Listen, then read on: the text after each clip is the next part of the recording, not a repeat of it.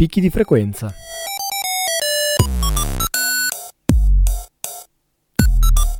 Storie, viaggi, recensioni.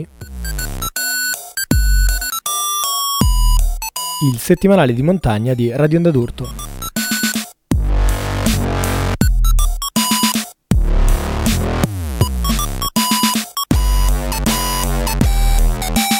Nella puntata 31 di Picchi di Frequenza facciamo la conoscenza con Adriano, gestore del Rifugio Casera Ditta, conosciuto la scorsa estate in occasione del decennale di Nunatak.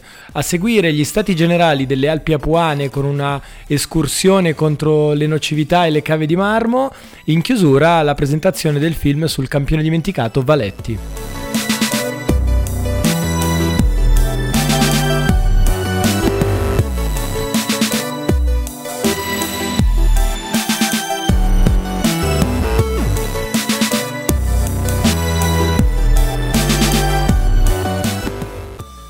Allora, siamo in collegamento con Adriano Roncali dal Rifugio Casera Ditta nella Val Mesaz e lo salutiamo e gli chiediamo per prima cosa di presentarci la sua bellissima casera. Gli ascoltatori di Picchi di Frequenza l'hanno già forse conosciuta nella prima puntata della nostra trasmissione, dove abbiamo recensito il suo libro di racconti e storie della valle e delle sue esperienze, e quindi gli chiediamo un po' insomma come va la vita in casera, qual è un po' la storia di questo luogo incantato e come loro cercano di portarlo avanti. Bon, tanto per cominciare, ciao Martino, grazie dell'opportunità e un saluto anche a tutti gli ascoltatori. La storia della casera è molto semplice, la storia vera della casera, si può dire in due parole, è stata la primissima base partigiana all'inizio della resistenza nei primi di ottobre del 1943. Questo già penso che sia sufficiente a identificare la casera e la sua storia. Poi tutto il percorso che c'è stato dal periodo dopo saremmo lascerei perdere di raccontarlo adesso perché è lungo, parliamo solo degli ultimi anni, dal 2004 siamo entrati noi, sono entrato io prima a gestirla e più che una gestione di rifugio è stata proprio quella che potrei chiamare senza paura una fuga dalla pianura, una fuga dall'ammassamento, una fuga dal pensiero unico. Mi sono chiuso qua dentro e ho cercato di gestire questo rifugio con un occhio sì all'economia per poterlo mandare avanti, ma soprattutto con un occhio molto più aperto sulla dignità, sulla nostra dignità e sul mantenere forti e vivi quindi quei valori nei quali noi crediamo. E difatti anche questo non è un problema, ma ci sta creando un po' di problemi la nostra militanza politica, il nostro essere chiaramente da una certa parte, il nostro fare tanta attività culturale. Difatti, come diceva Martino, che l'anno scorso ci siamo conosciuti qui proprio per la festa dei 10 anni della rivista Nunatak, quindi è la militanza che ci porta anche un pochettino a essere un po' invisi in una zona come questa, confinante col Veneto leghista. Noi siamo fatto ben visto, ma non ce ne frega niente, noi teniamo duro, tiriamo dritto per la nostra strada. A te Martino. Ecco, hai detto benissimo, intanto non l'ho detto all'inizio, per chi non la conoscesse, la Val Mesaz si trova intorno praticamente ai luoghi del Vajont, e quindi è proprio a cavallo, come diceva ora Adriano, tra il Friuli e il Veneto, e proprio ci siamo conosciuti in questa festa in cui si è parlato di resistenze in montagna, di conservazione e rilancio, se si riesce, quando si riesce, della cultura di montagna, delle tradizioni della montagna, ma non in un'ottica identitaria quanto in un'ottica di valorizzazione delle culture, delle tradizioni locali. Proprio in quest'ottica voi in questi giorni avete lanciato una raccolta fondi su iodono.com per cercare di salvare l'ultima carbonaia presente nella Val Mesaz. Raccontaci un po' la storia di questa carbonaia, che è legata anche alla presenza dell'ultimo carbonaio della valle, che ha 83 anni e che insomma è un personaggio a dir poco straordinario nel suo piccolo, insomma.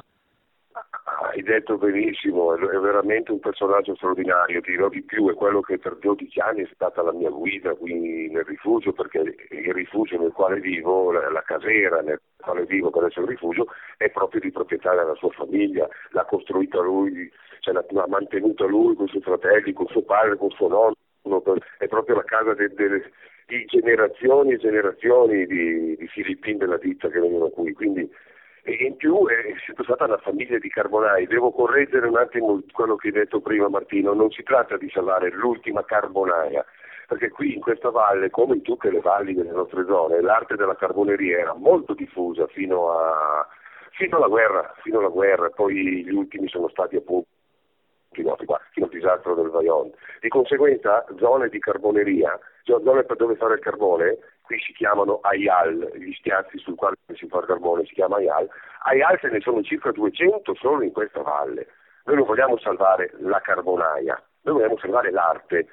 Grazie alla fortuna di essere un po' il figlio adottivo dell'ultimo carbonaio e vogliamo salvare proprio la carboneria e il carbonaio. E ci tengo a specificare, noi ci chiamiamo i carbonars, che in friulano che vuol dire i carbonai, ma noi siamo i carbonari, quindi anche col doppio senso, non so come la carboneria, non i massoni, ma comunque i carbonari che cospirano e che credono in quello in cui pensano.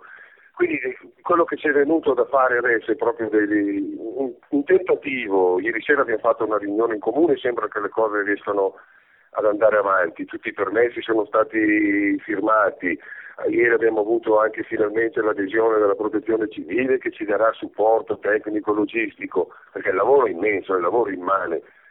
Noi vogliamo salvare proprio non lo schiaffo del carbone, la cosa in sé, la memoria, questa tradizione, questa arte che altrimenti quando non ci sarà più Bruno della ditta, questa arte qua non la conoscerà più nessuno, perché è una cosa difficilissima, ci sono dei saperi che io non ho per mettere in atto questa cosa, che dovrò riuscire a farmi trasmettere più la trasmetta possibile da questo carbonaio.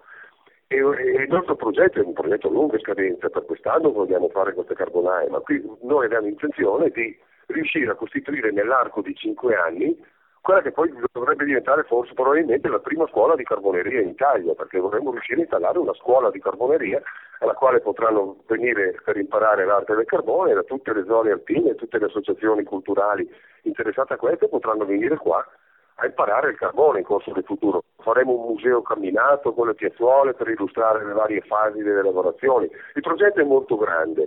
Per quest'anno stiamo cercando soltanto di partire, poi vedremo come andare avanti l'anno prossimo. E necessitiamo veramente, non mi vergogno, io non ho mai chiesto niente in vita mia, l'ho sempre cercato da buon friulano di arrangiarmi da solo, ma per questo progetto qui necessitiamo, le cifre non sono enormi, anche gli spiccioli bastano, necessitiamo di quell'aiuto che vi spiego cosa servirà. Servirà proprio a ripagare le spese di quei volontari che verranno a darci una mano, perché oggi come oggi il volontariato come c'era 20 anni fa è difficile trovarlo. Noi vorremmo riuscire anche a risarcirgli un pochettino le spese, per questo che abbiamo lanciato questa richiesta di fondi e un pochettino anche per contribuire a tenere aperto questo rifugio e tenere viva questa associazione che si sta sforzando di portare avanti un discorso che va anche oltre la carbonaia, perché il nostro impegno con le manifestazioni culturali è continuo. La prossima domenica faremo quella che sarà l'11ª edizione della nostra manifestazione sulla resistenza, una cosa che ho cominciato io quando sono venuto qua la prima volta, quando ho scoperto tutta la storia partigiana, la grande storia partigiana che c'è dietro questo posto. 11 anni fa abbiamo fatto la prima e adesso sta nella manifestazione che sta andando benissimo avanti con le sue gambe, abbiamo avuto anche ospiti di livello. Ci sarà, ecco, ci tengo a dire il titolo della manifestazione perché io lo trovo proprio che spiega bene quello che è il nostro intento, non è soltanto la solita ricordo della guerra partigiana, ricordo di quello che hanno fatto, no, è partendo dal ricordo ma parlando della resistenza del giorno d'oggi. Infatti il titolo della manifestazione è Dalla cultura della resistenza alla resistenza della cultura. Oltre al carbone portiamo avanti anche tutto questo discorso culturale, per questo che stiamo veramente con la cola e chiediamo, purtroppo stiamo chiedendo l'euro fuori dalle osterie. Certo. Ecco il discorso. Io prima di salutarvi segnalo agli ascoltatori che si può rimanere in contatto con la Casera Ditta su Facebook attraverso la pagina Rifugio Casera Ditta, oppure sostenendo i loro progetti e soprattutto il progetto di recupero della carbonaia, ma di tutta la cultura che ci sta intorno, che ha spiegato benissimo Adriano, sul sito iodono.com, cercando il loro progetto Il legno che diventa carbone. Quindi potete davvero, insomma, rimanere in contatto da vicino e speriamo, cosa più importante, fare visita materialmente al più presto alla casera piuttosto che guardarla solo su Facebook, che insomma ci piace, ma è molto meglio andare lì e vivere da vicino anche la passione e l'allegria che Adriano e tutti i suoi soci, colleghi, compagni di brigata mettono nella gestione e nell'animazione del rifugio. Un ringraziamento e un abbraccio a voi. Martino, ti ringrazio, grazie a tutti gli ascoltatori per avermi seguito e voglio ricordarti una cosa, Martino, rimane ancora con la promessa che ci eravamo fatti di fare una serata qui con l'Ape. Ci terrei, sarei veramente fiero e orgoglioso di poter ospitare qui i compagni dell'Ape. Assolutamente. È una promessa. Ci lavoriamo insieme. Bene, allora grazie a tutti e a presto. Ciao Martino. Grazie mille, grazie. At first I was afraid, I was petrified. I kept thinking I could never live without you by my side. But then I spent so many nights just thinking how you'd done me wrong. I grew strong. I learned how to get along, and so you're back from outer space. I just walked in to find you here without that look upon your face. I should have changed my fucking lock. I would have made you leave your key if I'd have known for just 1 second you'd be back to bother me. Oh, now go walk out the door, just turn around. Now you're not welcome anymore. Weren't you the one who tried to break me with desire? Did you think I'd crumble? Did you think I'd lay down and die? Oh, not I will survive. Yeah, as long as I know how to love, I know I'll be alive. I've got all my life to live. I've got all my love to give. I will survive. I will survive. Nuovamente al telefono quest'oggi con Eros Setti. Eros, amico e membro attivista del Comitato Salviamo le Apuane, per presentarci una 2 giorni che va in scena il prossimo 14 e 15 maggio, il 14 con gli Stati Generali delle Alpi Apuane e il 15 con un'escursione un po' particolare. Di che cosa si tratta, Eros? Allora, il 15 maggio sarà una delle nostre tradizionali escursioni che si chiama Sui Sentieri della Distruzione. Ovviamente siamo nelle Alpi Apuane, famose nel mondo per la distruzione dovuta al marmo e al carbonato di calcio. Appunto, in questa escursione accompagniamo le persone a toccare con mano l'insostenibilità della monocultura del marmo. In questo caso, in questa domenica particolare, saremo nelle cave dietro Carrara, dove è stata questi giorni sulle cronache nazionali, appunto, per un'altra frana che ha ucciso 2 cavatori, l'ennesima, quindi anche oltre a creare ormai disastri ambientali, paesaggistici, crea situazioni lavorative da terzomondiste, insomma, con tutto il rispetto per il terzo mondo, ovviamente. In questa situazione andremo a visitare e a vedere veramente quanto è insostenibile il più grande bacino di estrazione marmifera al mondo. Questo qua è il più grande bacino di estrazione marmifera al mondo. E sarà una passeggiata abbastanza semplice, praticamente saliremo da Carrara, godremo di un paesaggio unico perché è una zona bellissima nonostante la grande devastazione, con il mare, andremo in montagna avendo il mare ai nostri piedi però. E è una situazione unica, una particolarità che ricordo, una cosa del genere si trova solo in Patagonia. Mentre il giorno precedente, il 14 maggio, lanceremo gli Stati Generali delle Alpi Apuane a Pietrasanta, dove anche appoggiati da tantissime associazioni, tra cui ricordo il CAI, il FAI, Italia Nostra, Legambiente, la WISP, il WWF, le reti del Comitato per la Difesa del Territorio, Salviamo le Alpi Apuane e la Società dei Territorialisti, lanceremo un'idea di un futuro sostenibile per il nostro territorio, cioè un'idea che non è solo un'idea, ma è già una realtà che si sta facendo strada, quindi un po' la presenteremo, un po' lanceremo una nuova idea, ma soprattutto per far capire alle istituzioni che esiste altro sulle Alpi Apuane, che non possiamo più tollerare che sul nostro territorio esista solamente una monocultura che detta sia i tempi politici che quelli sociali che quelli economici. È un momento importante perché ricordo abbiamo avuto una battaglia fortissima per il piano paesaggistico in Toscana, un piano paesaggistico che ha evitato la carralizzazione, come diciamo noi, delle Alpi Apuane, ovvero che tutta la situazione che è a Carrara e quindi nel bacino più devastato delle Alpi Apuane sia ripetuta su tutta la catena. Vogliamo difenderlo perché purtroppo alcuni esponenti del PD lo stanno duramente attaccando e rimettendo in discussione, potrebbero rimetterci mano per distruggerlo definitivamente. Noi anzi lo difendiamo e vogliamo maggiori tutele e protezioni per questo territorio così bello e così fragile.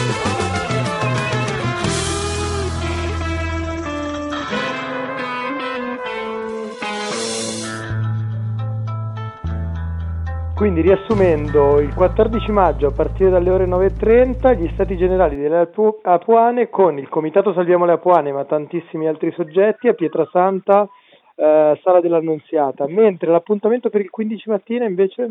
L'appuntamento per il 15 mattina ci troveremo al piazzale dell'Uccelliera che è subito dietro Carrara. Tutte le informazioni però dettagliate le potrete trovare sul sito www.salviamoleapuane.org oppure ricercando Stati Generali delle Alpi Apuane su Facebook e là troverete contatti e tutto ciò che serve per mettersi in contatto con noi, insomma, e poter avere informazioni più dettagliate. Perfetto, noi lo ricordiamo con orgoglio perché per una volta, oltre ad un giusto e degno progetto di opposizione, come dire, si entra in qualche misura attraverso questi Stati Generali e questi appuntamenti anche nel vivo di come è possibile invece valorizzare anche un tessuto di alternativa che è economica, sociale, ambientale, che quindi insomma diversamente dalle sirene della responsabilità sociale d'impresa effettivamente ci dà una speranza per il futuro che viene.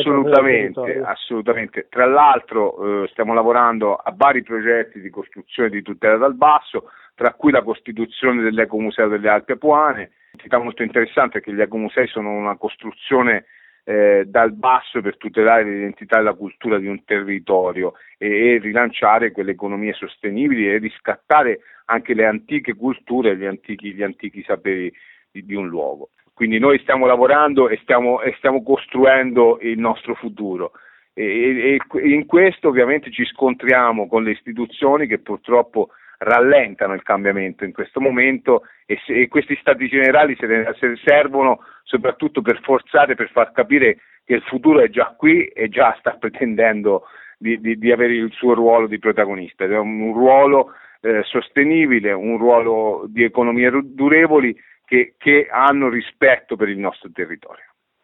Perfetto, ti ringrazio Eros, speriamo di avere l'occasione di fare un salto all'interno di questi 2 giorni e ci risentiamo prossimamente. Grazie mille a tutti voi, è sempre un piacere.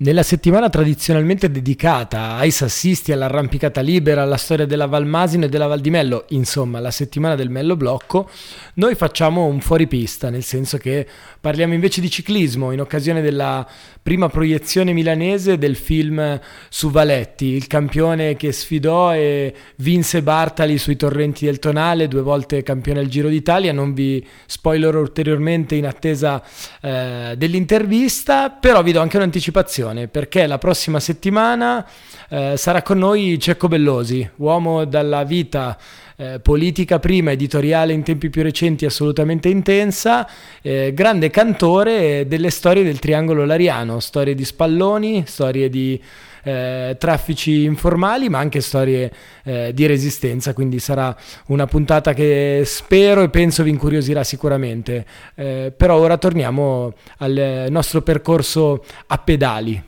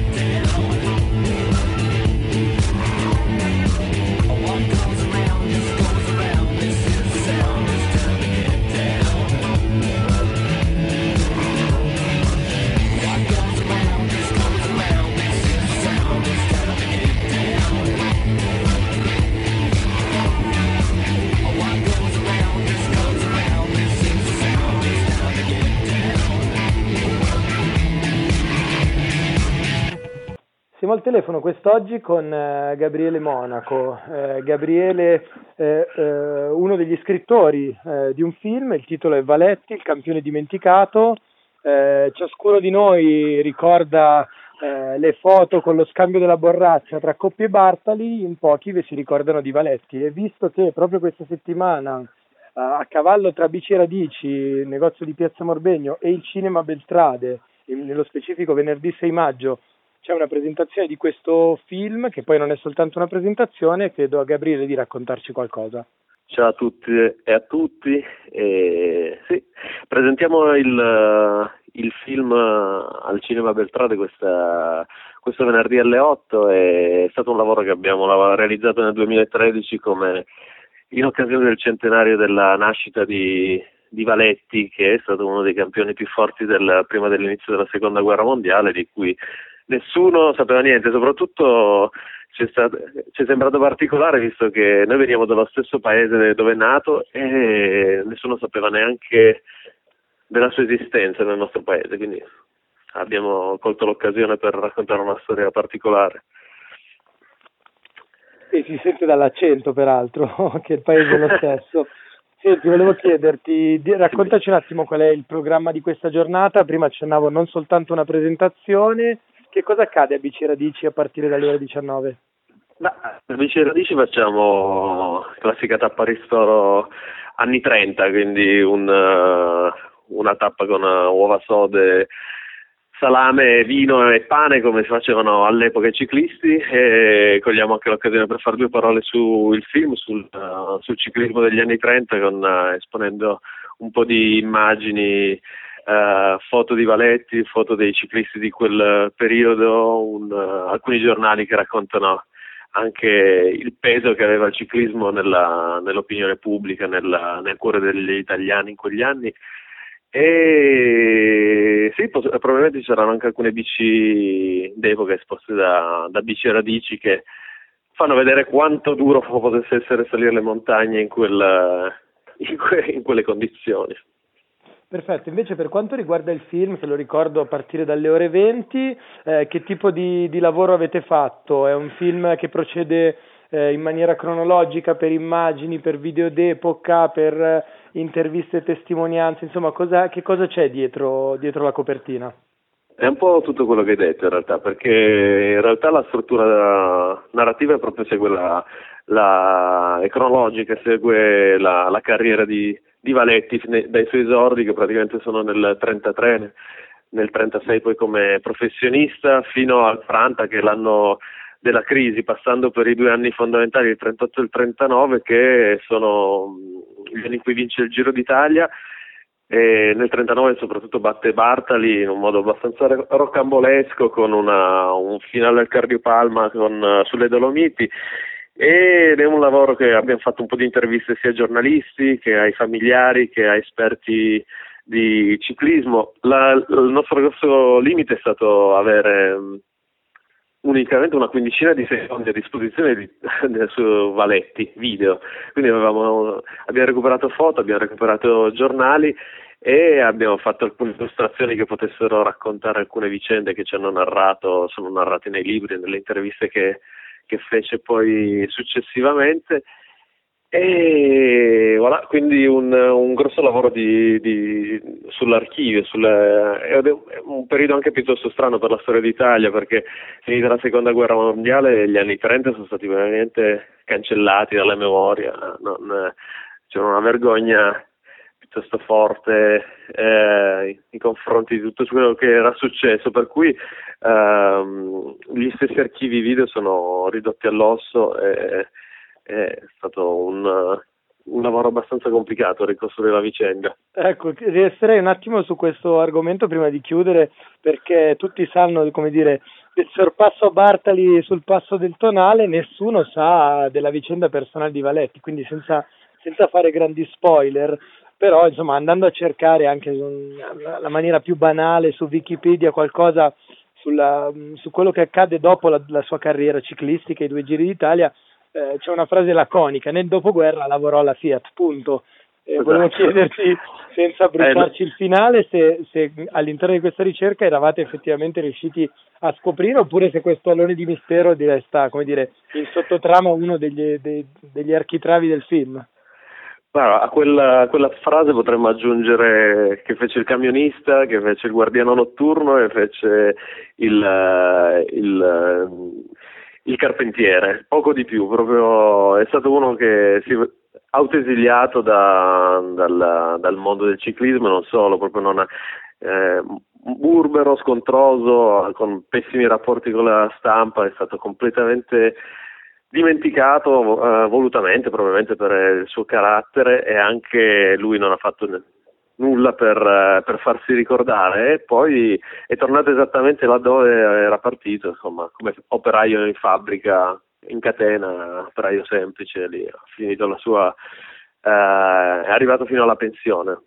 Perfetto, ci sta già simpatico, quindi questo venerdì 6 maggio il film su Valetti. Grazie Gabriele, appuntamento grazie alle ore 19 a Bici e Radici, alle ore 20 al Cinema Beltrade. Ciao, grazie, ciao. Puntata densa questa numero 31 di Picchi di Frequenza, anche per questo abbiamo rinunciato all'angolo delle recensioni per fare spazio ai tanti contributi. Noi ci risentiamo come di consueto venerdì prossimo alle ore 20 sulle libere frequenze di Radio Onda d'Urto, ma tutto il resto della settimana grazie all'archivio Spreaker, che raccoglie in forma pubblica tutto quello che è stato il nostro percorso a partire dallo scorso settembre. L'invito è quello consueto: a farla conoscere, a farla girare, a condividerla, perché tanti e tante insomma possano entrare in contatto con questo nostro esperimento. Noi ci risentiamo appunto venerdì alle 20 o quando volete su Spreaker.com, andando a cercare Picchi di Frequenza.